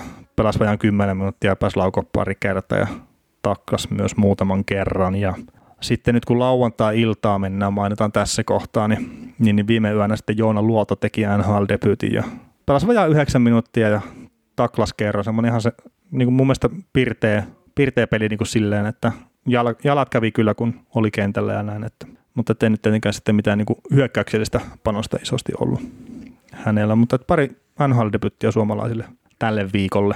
Kyllä, ja Otto Koivula odotellaan edelleen, että se on nyt kolme neljä kertaa heilu, he, heilutellut, ja tänään oli lähellä jo, että olisi tehnyt debyytin, mutta, Joo. ei, ei vieläkään. Mä, mä rupesin miettimään, että mikähän lienee ennätys niin tuossa NHL ja farmisiirtojen niin välillä, niin kuin on päässyt tekemään debyytiä, että eiköhän tuo Koivula on niin kuin aika lähelle Suomen ennätysmies tuossa, että on sitä nyt niin monta kertaa niin kuin liikuteltu tuossa farmia NHL-joukkueen välillä, eikä ole vielä debyyttiä tullut tosiaan. Mutta, mutta sitten meillä on niin ikävämpiä. Tai no otetaan tuo Pekkarinen vielä kauden kymmenes peli, ennen, kuin, ennen kuin Rinne sitten muutama imastossa tosiaan Coloradoa vastaan, mutta että kauden kymmenes peli, niin sieltä tuli pisteet ja oli nyt niin kuin NHL-historian ensimmäinen maalivahti, joka on niin kuin kauden alusta niin kuin kymmenen ensimmäiseen peliin niin kuin saanut pisteitä niin kuin 36-vuotiaana tai vanhempana. Et, et, jotain historiaa taas siinäkin niin kuin suomalaisittain. Ja Joonas Donsko teki hattutempun tosiaan siinä, niin kuin mainit, mainittiinkin aikaisemmin, niin sitten Nashville Predatorsia vastaan ja oli, oli tosiaan se uran ensimmäinen hänelle. Ja mainitaan nyt toi vielä, että Colorado Avalanche ja Columbus Blue Jackets pelaa ensi kaudella sitten Suomessa. Eli Mikko Rantanen ja Jonas Donsko, jos sieltä sitten tulossa pelailee tänne. Herättääkö tunteita? No tota, mä tiedän. Itse henkilökohtaisesti olen nähnyt molemmat joukkueet livenä pelaamassa, niin ei ainakaan. Et ei tarvitse sen takia lähteä. No juu, eikä. Ja siis kyllä aika, aika tota hyvä syy saisi olla, että menisin, menisin katsomaan no. molemmat pelit tai edes kumpaakaan, että, että tota, ei niin kuin. Ja muutenkin kaikille meidän 16 kuulijalle. Sä lisää nostan, tähän nyt. Mä lisään koko ajan. mä käytän failla, niin nyt me voidaan aina ottaa viikon niin. yksi lisää. Joo, fake news. Niin, tota noin. Voin kaikille, voin kaikille meidän kuulijoille sanoa, ketkä, jos, jos ette ole olleet katsomassa NHL koskaan ja harkitsette näitä Global Series-peliä, niin älkää menkää. Matkustakaa Yhdysvaltoihin milloin ja menkää katsomaan sinne pelejä. Ei, tai Kanadaan, siis koska ei Global Series, se on niin tämä viikko nyt esimerkiksi en ole tämän päivän tuota Tampa Buffalo-peliä nähnyt, tuloksen tiedän kyllä, en ole nähnyt, mutta katselin perjantai-iltana tuon matsin, niin, niin tota, kyllähän se semmoista läpsyttelyä on, että kaverit tulee tänne, viettää kivan viikon ja otetaan vähän kuppia ja ihmetellään ja pelaillaan ja annetaan ymmärtää, että ollaan mukaan tosissaan, mutta ei, ei todellakaan olla. Pelataan pelit pois ja pidetään hauskaa ja lähdetään, lähdetään takaisin. takaisin että, ja, ja, ja sitten jos menee katsomaan pelejä, niin ei missään nimessä syksyllä, koska pelit on huonoja. ja tota, et me, mieluummin tähtää, otta, ot, ottakaa ihmiset talviloma ja menkää maaliskuussa, maaliskuun lopulla. Ja mieluiten semmoisia joukkueita, mikä, mikä tota, on menossa playereihin. Tämä on niin tämmöinen minun, minun vapaamielinen suositukseni kaikille. No joo, siis en mäkään välttämättä nyt ole kyllä noita pelejä menossa katsoa, että kerran olen maksanut noista peleistä ja kerran pääs toimittajan ominaisuudessa seuraamaan ja, ja, ja en ole varma niin kuin haluaisinko edes lähteä edes toimittajan ominaisuudessa katsoa. Joo, ei Global Series-pelejä, mutta sitten se Pohjois-Amerikassa se No joo, joo, se on, se on eri asia, mutta että... Se on, se, et, et mä, mä, toivon, että me joskus saadaan se sanan tonnin sponssi podcastille. me, voimme, me voimme lähteä ihan sama mikä kaupunki se tuo Pohjois-Amerikassa, niin voidaan mennä, mennä tota, asumaan johonkin kaupunkia tekemään sitä, sieltä, sieltä, sitä kautta. Vaikka oltaisiin Winnipegissä tai Minnesotassa, jotka on molemmat hurjia paikkoja, niin, niin tota, me oltaisiin siellä ja tehtäisiin sieltä sitten tota podcasteja, niin ei haittaa yhtään. Sitä nyt tuskin tapahtuu tässä. Ihan, ei ihan heti, mutta ehkä ensi vuonna. Selvä. No joo, tota, loukkaantumisia. Jesperi Kotkaniemen nyt on ollut sivussa peleistä nivusvaimojen takia ja ja, ja en nyt itse asiassa katsonut, mikä tämä viimeisin oli, mutta että oli niin kuin kontaktiin saanut osallistua ja että on niin joukkueen mukana lähtenyt matkustelemaan, mutta että, että, että ei niin kuin mun mielestä pelannut nyt kuitenkaan vielä tässä tällä viikolla, jos en nyt ihan väärin katsonut sitä. Joo, mä katsoin jonkun Montrealin peliä, mä ihmettelin, kun Kotkaniemi ei näkynyt ollenkaan, mutta mut, tota, mut Kotkaniemi voi olla kyllä semmoinen pelaaja välillä, että se näy, näy vaikka se pelaisi. Joo, ei, mutta siinä niin Kotkaniemen kohdalla oli sitä, että kun hänen alkukautta on vähän kritisoitu, niin hänellä on ollut kuulma jotain pientä vammaa tuossa ihan niin kuin aikaisemminkin, tai niin kuin nyt jää peleistä sivuun. Ja tässä just kun katsoin Kotkaniemen näitä pelilokeja, niin ei ole tässä marraskuun puolella pelannut, että ei ole siis vielä niin ollut pelikunnossa, mutta en nyt osaa kyllä sitten sanoa, että olisiko nyt sitten tällä hetkellä että voisiko olla jo kokoonpanossa, kun seuraavan kerran Montreali pelaa. Et lähellä pelikuntua on kuitenkin, että oli jo niin kuin edellisen pelin sillä että aamu, aamujäitten jälkeen päätetään pelaaminen. Niin sitten siinä mielessä niin kuin lähellä koko ajan. Joo, siitä joku Montrealin paikallistoimittaja pisti Twitteriin hyviä, että oli hieno keskustelu tänään Kot- Kotkaniemen kanssa, että kysyin, että onko sinulla, vaivaako nivuuset edelleen, en voi kertoa vastaa Kotkaniemi.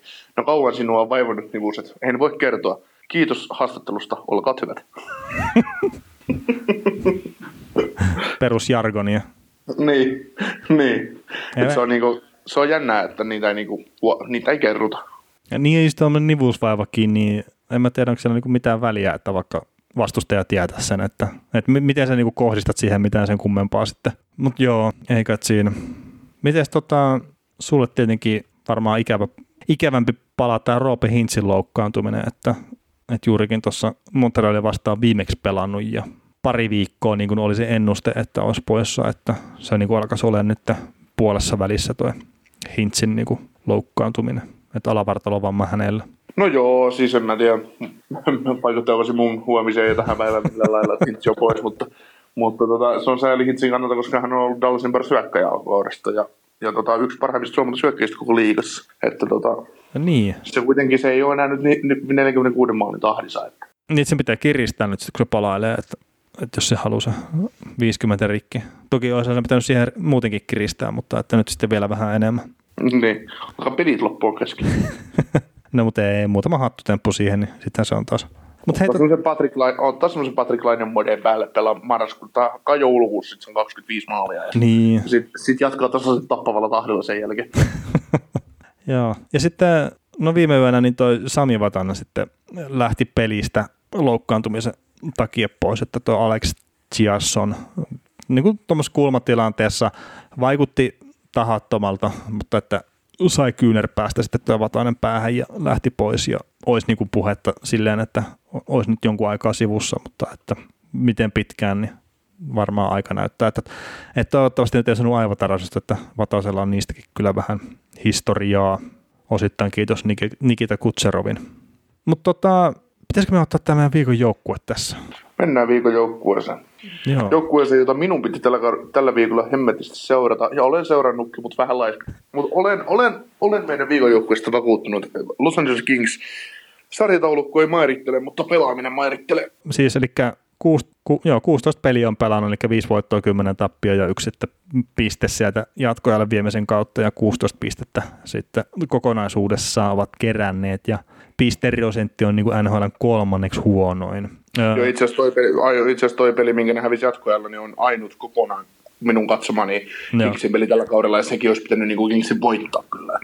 Joo, ja 41 maalia ovat tehneet, ovat siellä 25 siinä, ö, ovat päästäneet 63, ja se on niin kuin toisiksi eniten, taitaa olla Sainasen Sarksin kanssa jaettu, mutta että Kingsilla oli sitten enemmän pelejä pelattuna tai jotain tämmöistä. Öö, no, sitten ylivoima on liikan kolmanneksi huonointa, 10 prosenttista, alivoima toisiksi huonointa, 70,9 prosenttista, eli sieltä varmaan rupeaa löytyä syitä siihen, minkä takia ovat sarjataulukossa niin huonolla siellä kuin ovat. Öö, Mutta sitten eniten laukauksia per ottelu, 35,8. Ovat kaksi kertaa hävinneet laukaukset muuten tällä kaudella, jos sillä niin mitään merkitystä. Öö, Mutta sitten neljänneksi vähiten ovat päästäneet vastustajan laukomaan kohti omaa maalia, ja se on 29,5 kertaa per ottelu. Niin, niin tos niinku, jos niinku niin, siis maali, mitä, mitä se maalivahtiprosentti oli? Nyt sanotaan Quickin tämän kauden torjuntaprosentti on tällä hetkellä 85,9 ja Jack Campbell on 88,6. Ja, ja, ja no Campbell on voittanut kolme peliä, mutta sillä on yhdessäkään ollut torjuntaprosentti yli 90. Ja Quickistä mä sulle niin mainitsinkin silloin, ennen kuin aloitettiin äänittää, että Quick on voittanut tällä kaudella kaksi peliä Kingsin maalilla, ja ne on Quickin ainoat pelit tällä kaudella, missä siellä on ollut torjuntaprosentti yli 90. Mm, joo, no tos, kun sä latelit noita tilastoja pöytään, ää, tehdään vähiten maaleja, päästetään eniten maaleja, yli, ylivoima on heikointa, alivoima on heikointa, maalivahtipelaaminen on niinku prosenttia valossa heikointa, lauotaan eniten, mutta tehdään hemmetin vähän maaleja, päästetään vastustaja laukomaan pirun vähän, mutta päästetään hemmetisti maaleja. Siis voiko nyt tota, ei, ei, ei tähän tarvita kurssitilastoa enää. Mutta tämähän on niinku just sitten taas ihan pieni hetkikin, sillä Kings oli yhdessä vaiheessa ainakin yksi liikan parhaita korsijoukkueita. Niin katsotaan, mitä se tällä hetkellä näyttää. näyttää toi. Ne on 5 vastaan 5 pelissä, niin Los Angeles Kings on tällä hetkellä, kun me nauhoitetaan tätä, niin se on seitsemänneksi paras korsijoukkue. Mm. Se tota, si, siis niinku, tää on niinku, sä oot kattonut Kingsia paljon tänä vuonna. Mä oon kattonut sen yhden pelin ja mä oon kattonut pieniä pätkiä sieltä täältä tuolta. Niin tota, Kingshän pelaa oikeasti hyvää jääkiekkoa. Ne pelaa hyvää, ne pelaa niinku hyvää peliä. Sitä on miellyttävä katsoa. Ne, niillä on ihan selkeä päämäärä siinä pelissä. Toisin kuin jollain Ottava Senatorsilla ja Detroit Red Wingsillä ja näillä. Mutta jumalan kautta ei ne saa mitään aikaiseksi. Ei yhtikäs mitään. Et se on, niinku, se on niinku jännä, että kun sä voit pelata noin hyvin ja organisoidusti, mutta sä et niinku vaan tee maaleja.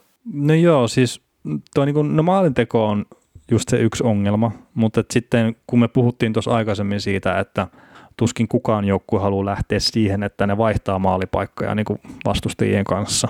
Ja Kingsi on vähän niin kuin lähtenyt siihen, että niin joo, ne luo paljon maalipaikkoja itse, mutta ne antaa myös vastustajalle paljon maalipaikkoja.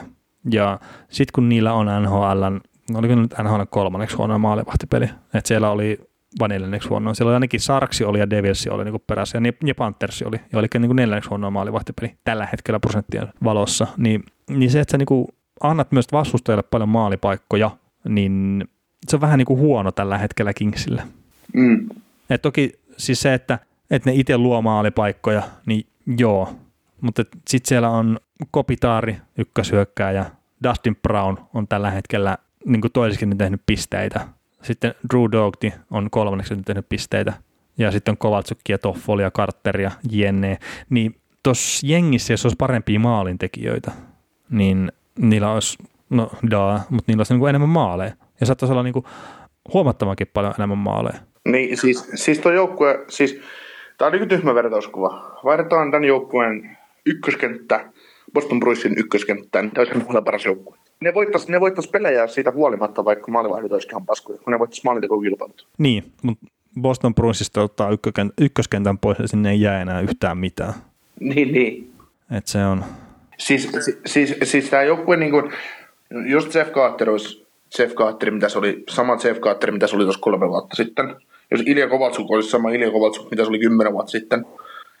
ja tota, Tyler Toffoli olisi se pelaaja, minä se löi itsensä NHL läpi. Nyt tuo joukkue olisi oikeasti kovaa kaliberia. Jos, jos nuo kaverit rupeisi osumaan maalivuuden väleihin, niin kuin mitä puhuttiin, mm. tämä olisi potentiaalinen pudotuspelijoukkue ja yllät, yllätysvalmis siellä. No joo, mutta siis Kingsi niin, kuin, niin ikävä kuin se olisi, niin kuin, tai onkin sanoa kerta, nämä pelit on viihdyttäviä, mitä Kingsi pelaa.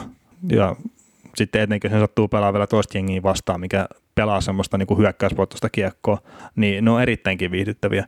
Mutta että Kingsille, kun miettii just, että niillä on niin tasan yksi hyvä hyökkää tuossa joukkueessa ja yksi hyvä puolustaja ja niillä ei ole maalivahteja, niin niiden pitäisi pyrkiä tukahduttaa se peli, että jos ne nyt haluaisi voittaa. Et toki tämä voi olla pitempi prosessi silleen, että ne, niinku, ne haluaa nyt luoda tämmöisen pelitavan ja ehkä kulttuuri, mikä tukee tämmöistä kiekollista pelitapaa jne. Mutta että tuloksia ne ei tule tällä kaudella saamaan sillä. Eli... Ei, ei, ei, ja siis, ei, ja siis tässä tämä on, niin kuin, niin, se on muutos, muutostilaa, missä, mitä hidastaa yksi Ilja Kovaltsuk paskalla sopimuksellaan ja ja tota näin, mutta, mutta mä luulen, että tämä joukkue, joukkue, no tässä joukkueessa on niinku huono puoli se, että niillä kauheasti tota, hyökkäyspäähän on tota, prospektia, mutta tota, silti niinku tässä joukkueessa tulee sitä, että tässä katsotaan nyt, esim. tämä kausikin on sitä, että katsotaan, että mitkä näistä pelaajista halutaan pitää ja mitä pistää maailmalle. Että mitä tästä rungosta, niin kuin, mitä tästä joukkueesta aletaan muovaamaan tulevaksi rungoksi. Niin, no sitähän se on ja just tuosta tulevasta rungosta, niin just tällä viikolla vähän sen, sen tyyppistä skuuppia tuolta maailmalta levisi, että Los Angeles Kingsistä kaikki muut paitsi Antse Kopitar ja Drew Doughty olisi myynnissä. Ja no, siinähän nyt tietenkään ihan hirveän paljon mitään laadukasta myytävää jää kyllä muualle, mutta että kyllä siellä niin kuin ihan Martineski esimerkiksi niin ihan pelimies sitten vielä on. on ja se, Joo, ja itse asiassa kun sä sanoit, että joukkueessa on yksi hyvä pakki, niin Mut on positiivisesti yllättynyt tämä Sean Walker, 24-vuotias ah, joo. ELCllä pelaava puolustaja. 16 peliin 3 plus 3, todella niin kuin hyvin kiekollinen ja liikkuva puolustaja, mitä oikein yllätyy, että kuka tämmöinen Valkkari on, kun pelasi siellä.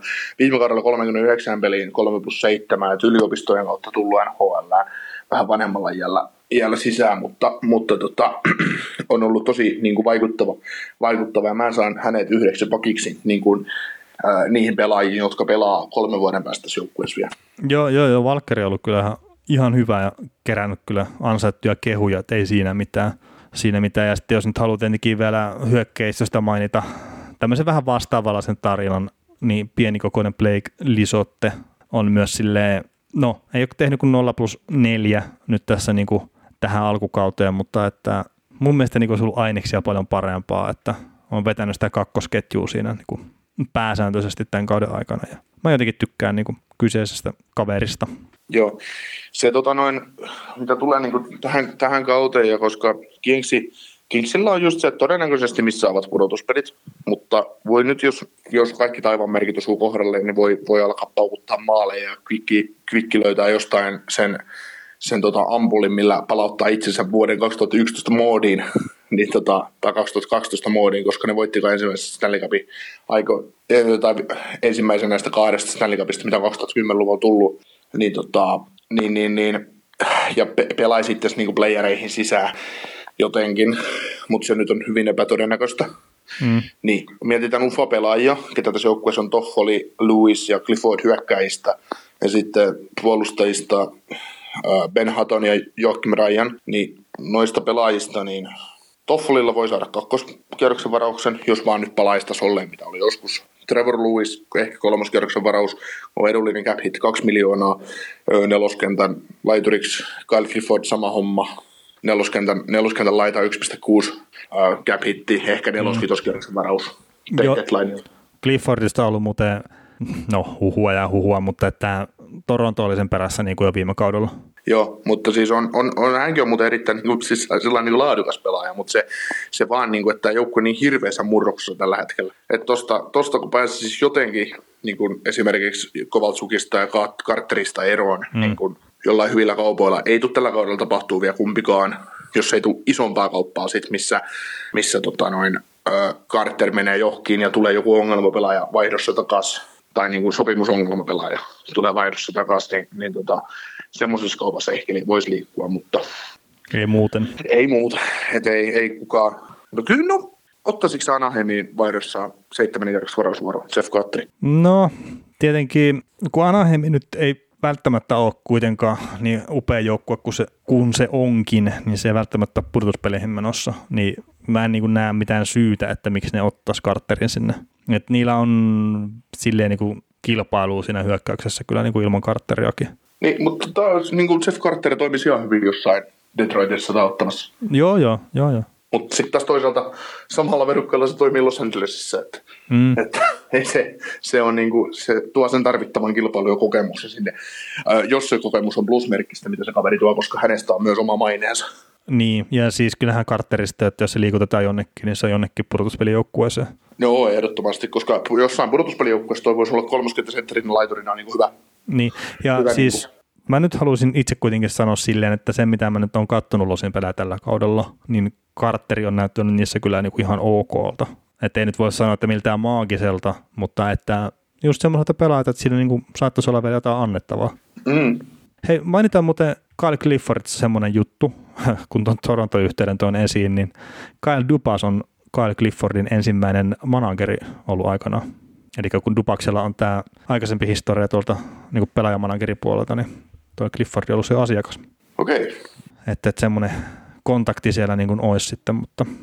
Mutta se nyt ei vaikuta tästä loppupeleissä yhtään mihinkä, paitsi siihen, että Kyle Dubas tietää tasan tarkkaan, mitä hän saa. No joo, ja siis sitähän niinku just, että se Toronto-yhteys niin, että ne tietäisi, että ne saa sen esimerkkipelaajan sinne. Ja no tehdään tästä nyt Toronto-podcastin, mutta että se mitä niin Torontosta puuttuu, niin jos miettii New York Andersin sitä niin kuin NS-kolmosketjua tai nelosketjua, kummaksi sä nyt halutkaan sanoa sen sisikäisen johtavan ketjun, missä on sitten ollut Matt Martinia ja Kyle Clutterbuckia. Tällä hetkellä se ei mene ihan siinä muodissa, mutta että kuitenkin se, sä tiedät sen ketjun, niin Kyllä. vitsi kun Torontolla olisi semmoinen energiaketju. Niin. Ja siis vitsi kun Losilla olisi semmoinen energiaketju. Niin no Losi on koko joukkue semmoista tavallaan semmoista energiakenttää, ne kaksi, kolme, kolme alakenttää, mutta kun se on vähän semmoinen, että se ei hyödytä sit, jos on niinku tavallaan kädetöntä, kädetöntä energiaa kaikki paikat täynnä. Että. Niin, no joo, totta kai se tuommoiseen niinku täydentävänä palansa se menee niinku jossain tuommoisessa hyvässä joukkueessa. Joo, mutta mut kun noilla, näillä, näillä, näillä, kun on Aleksi Fallo, Trevor Lewis, Adrian Kempe, toistaiseksi vielä, ää, Kyle Clifford, Blake Lisotte, Carl Grunström, Austin Wagner, Michael Amadio, niin sulla kun on kaksi kolmekentällistä tällaisia kavereita, niin, niin ei, ei se, se, se on liikaa. Mm. Joo, ja, ja Wagnerikin olisi niin silleen hauska kaveri, että jos joku nyt niin kuin saisi jostain sinne niin kuin mystisesti taidattua kädet, niin, niin sehän olisi niin kuin helvetin hyvä pelaaja tuohon sarjaan. Mutta että kun sille nyt ei ole luoja sunut mitään muuta kuin jalat, niin, niin. No tosi sekin on niin kuin enemmän kuin monilla pelaajilla, että mutta on muuten niin kuin älyttömän nopea pelaaja ja on niin kuin melkein joka pelissä, mitä mä oon nähnyt, niin kertaalleen läpi ajossa, mutta kun ei pysty tekemään yhtään mitään niissä, niissä tilanteissa. Hyvä, hyvä, päästä läpi ja hyvä päästä läpi, jos syöttää maalivahdille. niin, todennäköisemmin se menee maaliin. Mutta siis täällä on ihan niin kuin silleen just, että jos miettii jotain Rasmus Kupariakin, niin sehän ei niin kuin sille tee välttämättä yhtään huonoa, että se saa pelaa farmissa tämän koko kauden. Että eihän sitä kannata tonne niin kuin ottaa nyt tällä hetkellä. Niin, eikä se kaveri pysty tuomaan tuolle joukkueelle mitään lisää. No joo, no sekin on totta. Muuta kuin sen nopeutensa. Niin. Ja sitten on lisää kohottajia joukkueessa. Mutta miten tämä valmentaja tota, Todd McClellan, niin tämä on mun mielestä vähän niin ristiriitainen hahmo. Et se, se on nyt niin kommentoinut joukkuetta silleen, että hänellä on niin päivän selvää, että siinä on pelaajia, mitkä ei kuulu NHLään. Ja sitten se samaa hengenvetoa niin sanoo sitä, että kyllä hän niin ties, kun hän otti tämän pestin vastaan, että tämä ei ole mikään niin nopea äh, juttu, että tämä ei ole nopea korjata tämä joukkueen tilanne. Että kyllä hän niin ties sen, mutta sittenkin se on niin valmis vähän niin kuin se omaa jengiä bussi alle tämmöisillä lausunnoilla. Aa, niin, mutta faktat on myönnettävä. No, no, joukkue tietää sen.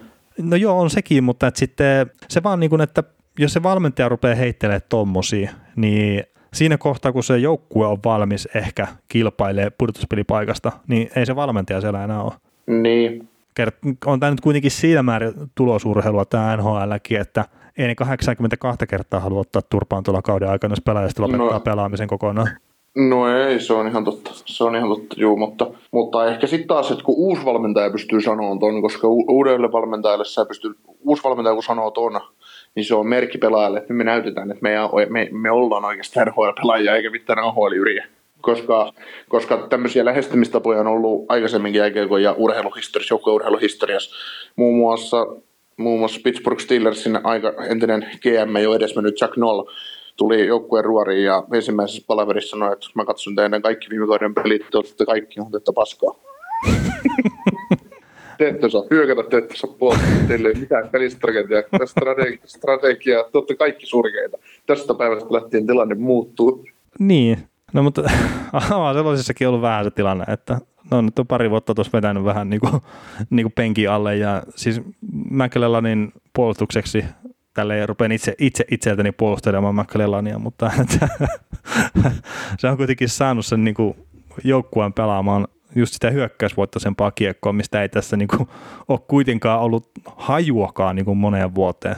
Ei Joo, ja silloin, se on nopea ne... joukkue. Niin. Se on nopea joukkue nykyisin tosiaan, mutta kun ei ole käsiä. Niin. Ei ole skillsejä voittaa pelejä. Siis mä just katsoin tätä niin maalivahtitilannetta, että niin kuin edistyneiden tilastojen mukaan, niin Los Angeles Kings on päästänyt semmoisen niin noin 17 maalia enemmän niin kuin näissä peleissä, mitä ne on pelannut, kuin mitä nyt olisi pitänyt päästää. Ja sitten kun niillä on se 63 päästettyä maalia, niin sitten jos se olisikin tippunut tuonne jonnekin 46 noin, niin sitten se olisi niin kuin päästetty samaan liikan keskitason joukkue. Mm. Että se maalivahtipelin korjaaminen tässä kohtaa ei ole mikään niin kuin helppo juttu, kertonut, että maalivahtia vaan välttämättä yksinkertaisesti ole tarjolla. Ja sitten tämä kvikki, niin mä en oikein näe, että saa niinku sitä minnekään kyllä myöskään laitettua. Mm. Mä luulen, että Jonathan Quickillekin on se, että hän on kärsinyt loukkaantumisesta kuitenkin tässä viime vuosina. On, on. Ja siis siinä on se, että äh, hän on luovuttanut varmaan mielessään ton joukkueen kanssa. Eli että hän saattaa vetää puolivalolla ja jättää duunit vähän, vähän kesken, koska se on voittanut kaksi tällä se on tota, ei kahden, kaksi vai yksi. Montako losilla nyt on? Kaksi niillä mun muistaakseni Niin. Mä rupesin just miettimään, että kun... Ei kun ne voitti New Jersey silloin siinä ensimmäisessä, joo, niin. Ja sitten Rangersin. Mä rupesin miettimään, että kumman, ketä vastaan ne on mahtanut pelata niin Stanley Cup finaalissa. Joo, niin. Mutta kuitenkin niin Quick on voittanut kaksi Stanley Cupia ja Quick tietää, mitä se joukkue edes täytyy näyttää siinä vaiheessa, kun ne pe- pelataan mestaruudesta. Niin se voi olla vähän sillä lailla, että se, se Quickin motivaatio ei välttämättä ole ihan sata, mutta kun se tietää, että hänellä on joukkue luotto. Et sit, siinä vaiheessa, kun se joukkue paranee edessä, niin myös Quick paranee takana. Eli e, tämän kauden ajan, kun ne nyt on mitä on, niin Quick joukkue on parempi edessä, mutta Quick ei luota siihen ihan täysin. Mutta sitten jos esimerkiksi ne saa tehtyä hyvän, hyvän, hyvän kauden tästä ja saa sieltä omi, omi tota, no, varauksia, niin kuin, niin kuin esimerkiksi tota, puolustukseen tuo Sandurosi ja tota, Keil Klague Gail Klagu on pelannut varmis hyvin ja on ollut vähän heikompi. Sitten Tobias Björnfoot, joka oli pikku, pikku ylläri jopa, oli, oli lähellä murtaa paikan NHL. Niin tämmöiset kaverit kun ottaisi paikan puolustuksesta ja sitten tulisi joku free agent signing siihen joukkueeseen. Että et huomattaisi, että ok, että se on parempi puolustus edessä. Sitten hyökkäys putsattaisi se, se, se niin kuin, sit tulisi ryhdikkäämpi siitä joukkueesta. Niin, niin siinä voi äkkiä olla niin, että Kvikki on taas se NHLn top, top 10 maalivahti. Se palaa elitiksi. No mun on vaikea uskoa siihen, että Quick nyt jotenkin niin kuin nappia painamalla olisi yhtäkkiä. Se ei se nappia painamalla olekaan, mutta harjoittelee terä paremmin, valmistautuu paremmin, tekee, tekee yksilönä asiat paremmin, ollakseen parempi. Niin, mutta... Koska ei se, ei se, ei se Quick, kun mä oon, mitä mä oon Quickin pelaajana, esimerkiksi Toronto-peliä, kun tuli katsottua, Quick oli maalissa, niin ei Quick niin kuin, ei, ei, ihan samanlaisesti se tavallaan niin kuin edelleen teknisesti pelaa hyvin, sijoittuu hyvin, että et, et, et sitten vaan niin kuin, siitä puuttuu se, puuttuu se pikku juttu, semmoinen niin kuin, se pieni lisä, mitä se tarvii siihen omaan Se pikku, pikku niin kuin boosti, että se, ei, se, niin kuin, ei, se, ei, se, ei se häviä siinä taidosta missään muussa, vaan se, niin kuin se ihan viimeinen tappamisen halu siellä ma- maalilla, niin se periaatteessa puuttuu siltä, siitä pelistä. Niin, mutta... Jos, jos, jos saat yhtäänkin, mitä mä haen tästä takaa, tai jos meidän podcastin kuuntelijat että saa pistää tulemaan palautetta tästä, kun mä puolustelen Jonathan Quickia. Joo, ei siis... Si, si, si, siinä, siis kun jos sä vertaat niin huippumaalevahteja, entisiä huippumaalevahteja, jotka on ollut muutama vastakaperin hyviä, esimerkiksi Henrik Lundqvist ja, ja, ja Cory Snyder ja Jonathan Quick, niin Jonathan Quick on niistä edelleen se maalivahti mun mielestä, joka voi tehdä vielä paluun siihen, mitä se oli, ja se on niistä edelleen parhaimmalla tasolla. Landqvisti taisi just niinku torjua jonkun ihan tosi vakuuttavan voiton sille, mutta, mm. mutta joo, siis mä en vaan niinku, ihan sen takia mä en niinku itse allekirjoita tota, että mä en näe sitä silleen, että huippuurheilija niin kun pystyy säätelemään sitä voiton halukytkintään. Että et just niin tuolla tasolla ja sitten maalivahtina etenkin, niin sä varmaan aina pyrit pelaa sillä omalla maksimitasolla. Että mm, et, et se on vaan niinku se sun luonteen piirre, että sä et niinku voi sille yhtään mitään. Ja, ja sitten jos sä rupeat niinku miettimään jotain muuta, niin sit sä oot niinku käytännössä jo lopettanut uras, mm. vaikka sä ootkin ehkä vielä pelikentillä. Niin, no Quick ei edelleenkään, se on vanha. Se on ei, ei, ei, ei, ei, mutta että, just se, että kroppa ei välttämättä enää toimi niin kuin pää haluaa. Ja siis se on tälleen itsellekin maailman ainoana ikääntyvänä ihmisenä, niin se on just niin kuin silleen vähän ikävää, että, että kun miettii siitä, että ne on 15 vuotta sitten pystyy vielä tekemään niin kuin joku tommosen jutun. Ei tänä päivänä turha lähteä edes yrittää. No mä juttelin just tästä mun kaverin kanssa, kaverin kanssa lounalla, että mä puhun kaverille, että mieti, mieti 15 vuotta sitten, kun oltiin 10 vuotta, että mitä kaikkea pystyy tekemään. Että, että silloin pystyy juoksemaan täysillä eteenpäin tekemään suunnanmuutoksen vasemmalle. Nykyään olisi sillä että nilkat ja polvet rullailisi, rullailisi pois paikaltaan. No niin, ei onnistu. Niin nykyään on silleen, että kun on silleen, että nyt vaihdetaan suunta vasemmalle, niin päässä tapahtuu suunnanmuutos, mutta että kroppa jatkaa eteenpäin. Niin, tai hyppää, hyppää metrin korkuselta, korkuselta tota noin, lavalta alas sillä, että onko ihan pakko, jos ei niin. Joo, mutta et mietin niin kuin silleen, että, että mulla on niin kuin intistä pääsemistä niin kuin se yli 18 vuotta, niin, niin, niin se on vielä niin kuin vähän eri asia. Ja mäkin on silleen kuitenkin jollain tasolla pitänyt niin kuin omasta kropastani ja kunnostani aina huolta, että ei, ei ole niin kuin semmoinen, että mä lähtisin jotain urheilulajia nyt ensimmäistä kertaa kokeilee 15 vuoteen, että, että kyllä tässä on niin kuin koko ajan menty, menty mutta että kun huomaa vaan sen, että kroppa ei enää niin kuin ihan, ihan samalla tavalla toimi kuin aikaisemmin. Minkä takia sitten taas niin kuin nostaa hattua niin kuin erittäin korkealle päästä niille, jotka niin kuin vetää tuolla lähempänä 40 sitten korkealla tasolla ihan mitä tahansa urheilulajia. Niin, ne on toki kymmenvuotiaasta asti tehnyt joka päivä duunia täysillä sen. On, on, on, on, mutta että ne joutuu tekemään joka vuosi niin kuin enemmän ja enemmän taas duunia sen kanssa, että, että, niin. se on niin kuin merkittävää, että, että ne pystyy.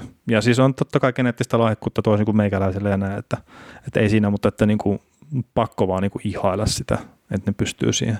Mutta että just niin kuin Quickillekin, niin se, että, että mä itse luulen, että hänellä niin kuin se tilanne kropan kanssa on se, että se ei enää toimi sillä tavalla, kuin hän itse ehkä päässään kuvittelee. Ja se ei niin kuin, välttämättä sitä hänen teknistä pelaamistaan niin kuin, silleen niin kuin muuta huonommaksi, mutta että sitten kun se on luottanut kuitenkin siihen niin kuin kropan räjähtävyyteen ja semmoisen niin sivuttausliikkeessä, niin se ei sitten välttämättä siihen enää pysty yhtä hyvin kuin aikaisemmin. Mm. Mutta siinä, siinä, tässä, niin tässä mentolipuolella esimerkiksi voi olla se, että siinä vaiheessa kun Vic oli parhaimmillaan ja Los Angeles Kings oli äh, NHLn top 4 joukkue, niin Quickin motivaatio oli semmoinen, ja Quickin itseluottamus oli sitä luokkaa, että kun se otti pelissä ensimmäisen kopin, niin se tiesi, että taas mennään. Ja vedot tuli verot saattoi tulla maalivahdin kannalta hyvistä paikoista ja sinne saattoi tulla vähän huonommista paikoista.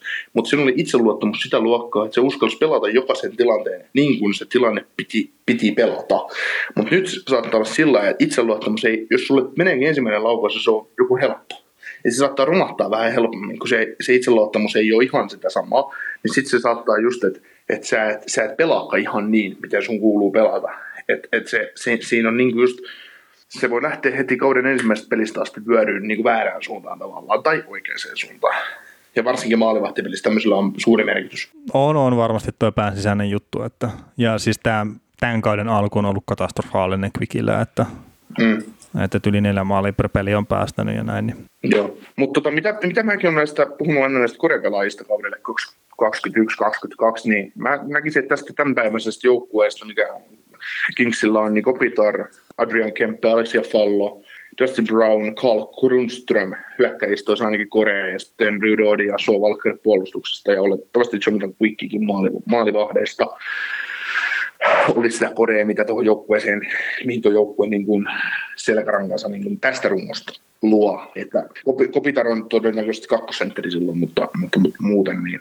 Joo, jo. siis tämäkin niin yllättävää taas, että Dustin Browning on 35-vuotias. Mm, vanha jarru. On, on.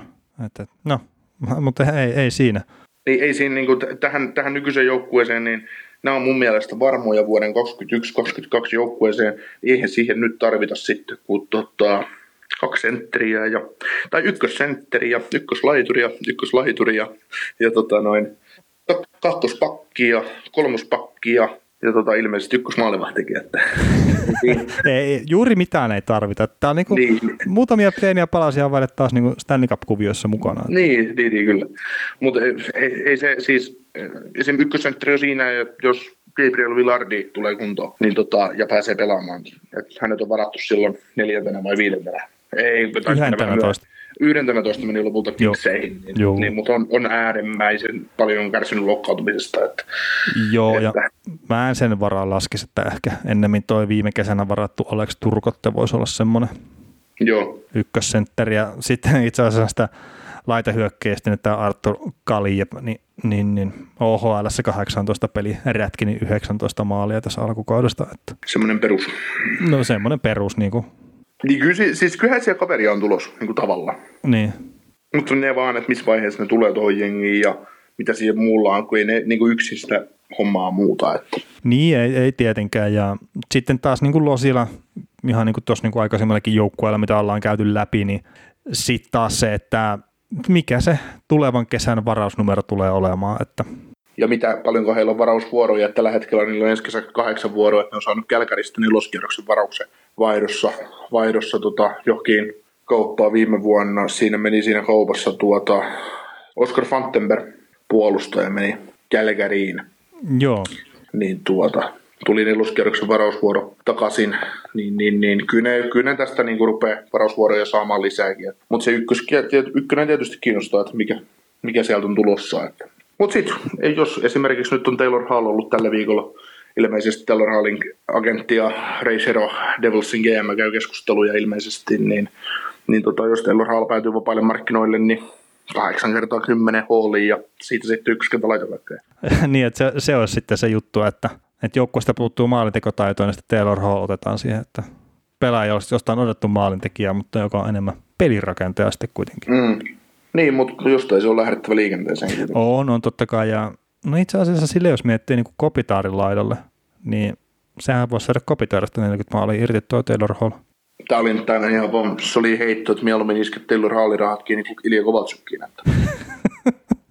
niin parempi pelaajahan se on. Tai ainakin tehnyt enemmän uralla maaleja. Mutta joo, ei, ei tässä niinku Kingsin kohdalla, että siis kun pelit on niinku just silleen, että ne näyttää sitä, että siis tuohon voisi niin lähteä rullaa ihan milloin vaan. Just, että... Ja rullaahan se peli, rullaahan se peli. Niin. Ei ne voi voittaa pelejä. No niin nimenomaan, kun ne ette tarpeeksi maaleja ne päästää liikaa. Mutta että kun, siis se voisi niinku mennä silleen, että, että ne voittaisikin sen kymmenen peliputkeen. Et, et se ei niinku nämä kaikki jutut niinku huomioon ottaen, niin se, se ei olisi, niinku, no, no olisi se ihme kerta, en niillä on helvetti maalivahtia, mutta no niinku peli huomioon ottaen, niin se ei olisi niin ihmeellistä. Mutta tosiaan niinku, eiköhän nämä tule löytää itsensä sieltä Tyynemeren divisiona pohjamulista ja sitten ne varaa hyvällä numerolla vielä lisää tulevaisuutta tuohon jengiin ja, ja, ja varmaan Toffolit ja nämä lähtee jonnekin. Esimerkiksi Bostonista on nyt jotenkin oltu hirveän kiinnostuneita hänestä, tai ainakin Bostonin fanit sitä niin kuin ovat uumoilleet, että Toffoli voisi olla hyvä pelaaja, jne. Mutta... Me uskotaan eniten siihen, että Los Angeles Kings on yksi mielenkiintoisimmista Trade Deadline live-lähetyksen joukkueesta. Että. Onko meillä semmoinenkin päätetty tähän? Ehkä. No joo, voisi se olla omalla tavallaan hauskaa taas se joku neljä puoli tuntia siinä jauhaa paskaa NHLstä. Sitä me tehdään viikoittain aina puolentoista tunnin osissa. niin. Jo valmiiksi, että onko sillä sitten. Niin, kyllä, kyllä. Mutta tota, teräyttelemään tämä, tämä pakettiin, tämä homma? Vai Joo, ei tässä, ei tässä enää paskaa saada enempää jauhottavaa kuin yritettäisikin. Ei, ei. Ja tosiaan ensi viikon joukkueena sitten se New York Rangers, niin, niin, niin sillä mennään. Ja jos nyt tästä on mitään palautetta, niin kaukosilalla at gmail.com, sinne voi sähköpostia pistää ja Facebookiin voi pistää palautetta, siellä on oma ryhmä podcastille ja mut löytää Twitteristä, että velikaukonen, sinne voi pistää palautetta, myös positiivista palautetta ei haittaa. Ja jos et ole vielä tilannut podcastia, niin kannattaa tehdä se sitä palvelusta, mistä ikinä sitä kuunteleekin. Ja mainitaan nyt vielä semmoinen, että jos joku nyt haluaa käydä arvostelemassa näitä podcasteja, esimerkiksi iTunesissa pystyy semmoisen tähtiarvioinnin tekemään ja sitten kirjoittaakin sinne jotakin, niin jos semmoisenkin jaksaa tehdä, niin siitäkin ollaan erittäin kiitollisia. Joo, yksi tähti on minimi, mitä tarvii antaa. niin vähempää ei pysty antaa siellä. Miinukselle ei, ei pystytä tätä vetämään niin, et se on joko jallu tai parempaa. Mutta hei, tota, isot kiitokset tästä viikosta ja palaillaan asiaan sitten ensi viikolla taas.